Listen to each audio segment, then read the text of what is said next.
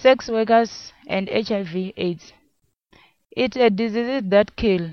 You get affected by touching blood or having unprotected sex. To know your status is the best way. So you can choose what to do. You can take a treatment or start using condom so that you can transfer to other women. It's very bad in pregnant with AIDS. It can affect unborn child. So play safe and protect yourself against AIDS and HIV. If client want to have sex without condom, you have the right to say no or release it.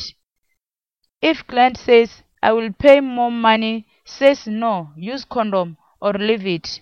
There is not important to do this without condom because you you damage yourself or your body.